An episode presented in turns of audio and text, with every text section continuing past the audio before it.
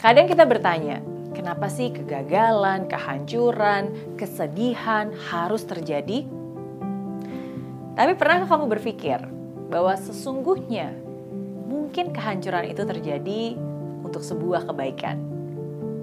Ya, kehancuran kadang diperlukan untuk meningkatkan kualitas hidup kita. Ya, kualitas hidup kamu. Jika kamu ingin benar-benar meningkatkan kualitas hidup kamu, kamu nggak bisa hanya mengharapkan semua hal tetap sama. Kita harus berubah, kamu harus berubah. Dan berubah itu kan tidak terjadi dengan sendirinya. Berubah itu tidak terjadi secara ajaib, tiba-tiba semuanya langsung menjadi lebih baik. Nggak seperti itu jika kamu sungguh-sungguh benar-benar ingin memiliki kehidupan yang lebih baik, berarti kamu harus naik level. Dan untuk bisa naik level dibutuhkan usaha. Gak bisa terjadi begitu saja. Butuh komitmen, butuh energi, dan juga butuh dedikasi yang kuat. Nah, dengan seperti itu, makanya kamu akan siap dan tangguh untuk bisa melakukan banyak hal dan bisa menerima bahkan termasuk proses kesulitan atau proses kehancuran karena di situlah sebenarnya kamu sedang dibentuk untuk mengembangkan dirimu yang sesungguhnya. Saya selalu percaya bahwa sometimes things will get worse before they get better. Jadi sering kali nih sesuatu hal yang mungkin terlihat atau terasa buruk atau bahkan menjadi lebih buruk sebenarnya itu adalah saat-saat sebelum itu akan berubah menjadi lebih baik. Dan saya yakin bukan hanya saya yang mengalami itu, kamu pun pasti pernah mengalaminya. Pada dasarnya, semua hal itu perlu mengalami kehancuran, perlu mengalami titik terendah. Dan kadang kehancuran itu perlu supaya kita bisa mengatur ulang kembali. Seringkali uh, kehancuran itu buat saya adalah proses pembentukan. Sesuatu yang awalnya terlihat seperti sebuah kekacauan, padahal itu adalah proses menuju perbaikan. Ya, proses pembentukan. Dan saya ingin kamu pada saat ini bisa mereframe, membingkai ulang pola berpikir kamu, cara berpikir kamu. Saya ingin mengajak kamu untuk bisa melihat bahwa sesuatu yang ini terlihat seperti sebuah beban, sebuah kesulitan, sebuah uh, kesedihan, sebenarnya ini bukan beban, tapi itu adalah berkat. Ya, berkat dari hidup, berkat dari Tuhan yang memang diberikan untuk kebaikan kamu. Nah, tapi tentu saja ya kita harus bisa mengubah pola pikir kita dan memakai kacamata yang berbeda untuk bisa melihat beban itu menjadi sebuah berkat.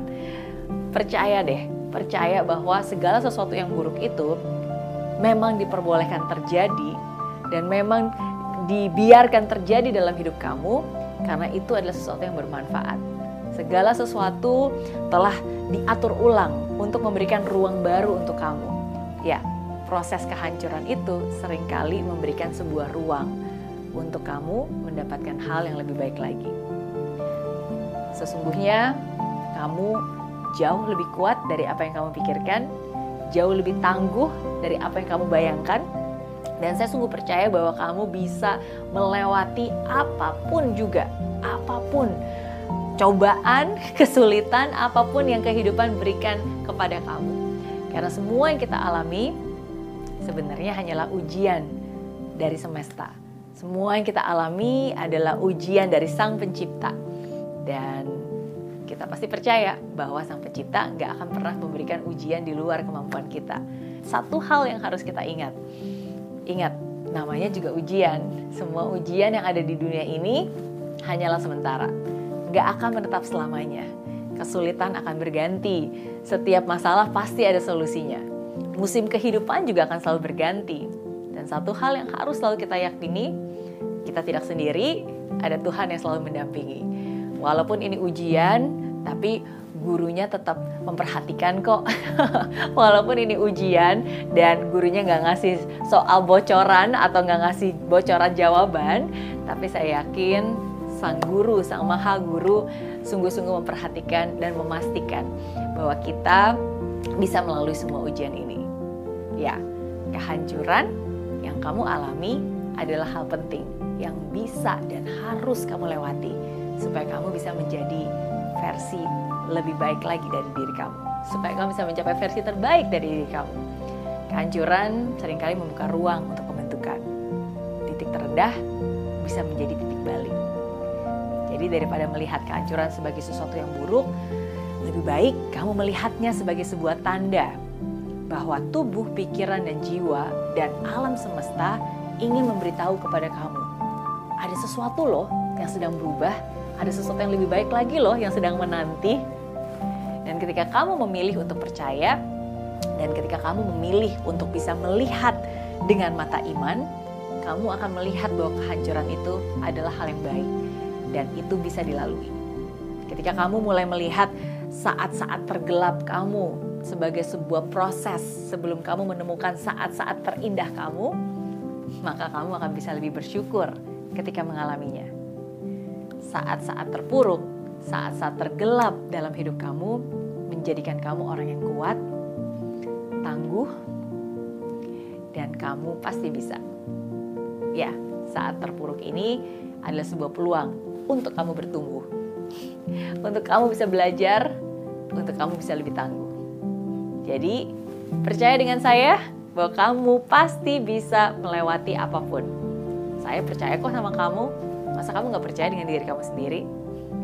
Dan di saat-saat terpuruk itulah kamu akan menciptakan bagian-bagian baru yang ada di diri kamu yang menjadikan kamu adalah kamu.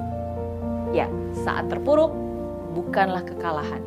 Saat terpuruk kamu bukanlah kekalahanmu. Itu hanya signal bagi kamu untuk menemukan sesuatu yang akan menjadikan kamu versi terbaik dalam hidupmu. Saat-saat terpuruk kamu tidak mendefinisikan siapa kamu. Tapi justru saat-saat itulah yang akan membentuk dirimu. Ya, saat terpuruk adalah saat kamu dibentuk.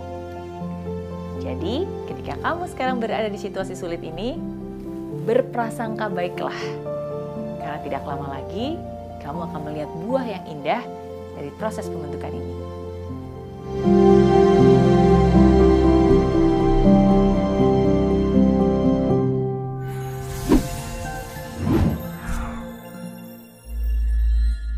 Aplikasi Mary Riana tersedia lengkap video-video YouTube terbaru saya, artikel yang up to date, post inspirasi, koleksi merchandise, workshop dan seminar yang bisa kamu dapatkan free dan download sekarang juga gratis.